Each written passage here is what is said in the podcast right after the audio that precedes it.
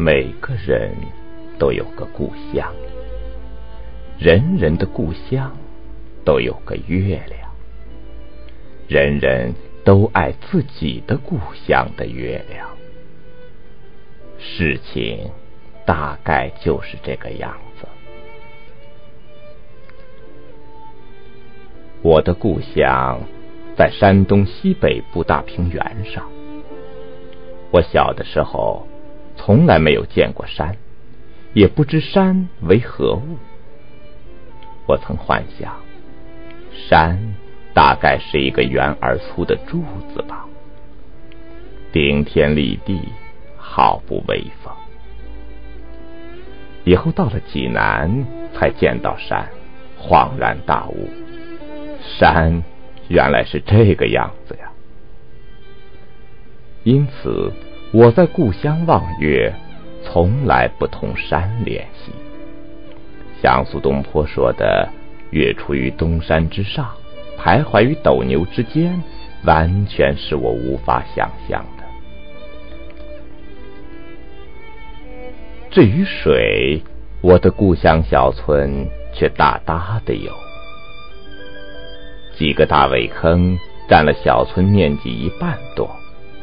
在我这个小孩子眼中，虽不能像洞庭湖、八月湖水平那样有气派，但也颇有一点烟波浩渺之势了。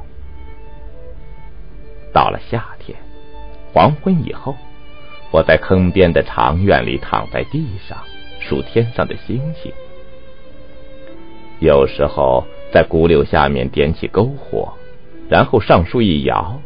成群的知了飞落下来，比白天用嚼烂的麦粒去粘要容易得多。我天天晚上乐此不疲，天天盼望黄昏早早来临。到了更晚的时候，我走到坑边，抬头看到晴空一轮明月，星光四溢。与水里的那个月亮相映成趣。我当时虽然还不懂什么叫诗性，但也颇而乐之，心中悠然有什么东西在懵懂。有时候在坑边玩很久，才回家睡觉，在梦中见到两个月亮叠在一起。星光更加晶莹澄澈。第二天一早起来，到坑边苇子丛里去捡鸭子下的蛋，白白的一闪光，手伸向水中一摸，就是一个蛋。此时更是乐不可支了。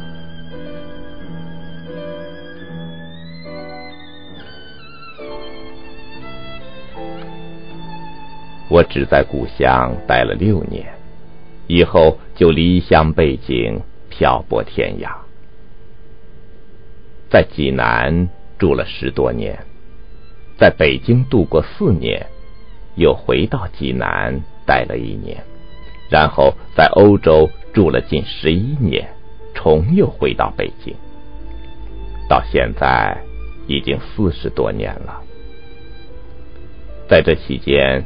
我曾到过世界上将近三十个国家，我看过许许多多的月亮，在月光旖旎的瑞士莱芒湖上，在平沙无垠的非洲大沙漠中，在碧波万顷的大海中，在巍峨雄奇的高山上，我都看到过月亮。这些月亮应该说都是美妙绝伦的。我都异常喜欢，但是看到他们，我立刻就想到我故乡的苇坑上面和水中的那个小月亮。对比之下，无论如何，我也感到这些广阔世界的大月亮，万万比不上我那心爱的小月亮。不管我离开我的故乡多少万里，我的心立刻就飞来了，我的小月亮，我永远忘不掉你。我现在已经年近耄耋，住的是朗润园，这是燕园圣地。夸大一点说，此地有茂林修竹，绿水环流，还有几座土山点缀其间，风光无疑是绝妙的。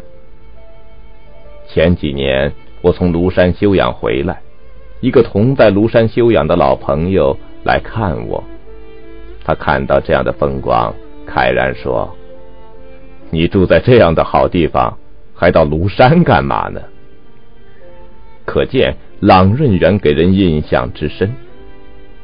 此地既然有山、有水、有树、有竹、有花有鸟，每逢望夜，一轮当空，月光闪耀于碧波之上，上下一空，一碧数晴，而且荷香远溢，宿鸟幽鸣，真不能不说。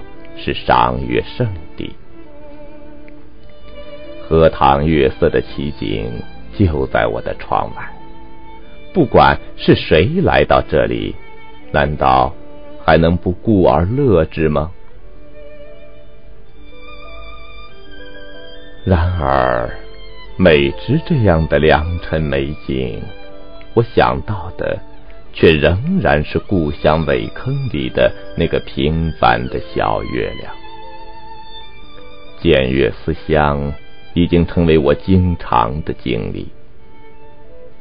思乡之病，说不上是苦还是乐，其中有追忆，有往畅，有留恋，有惋惜。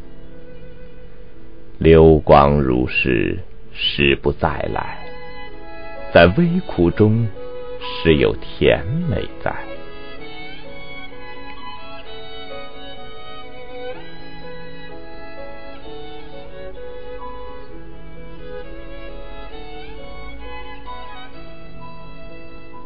月是故乡明，我什么时候？能够再看到我故乡的月亮啊！我怅望南天，心飞向故里。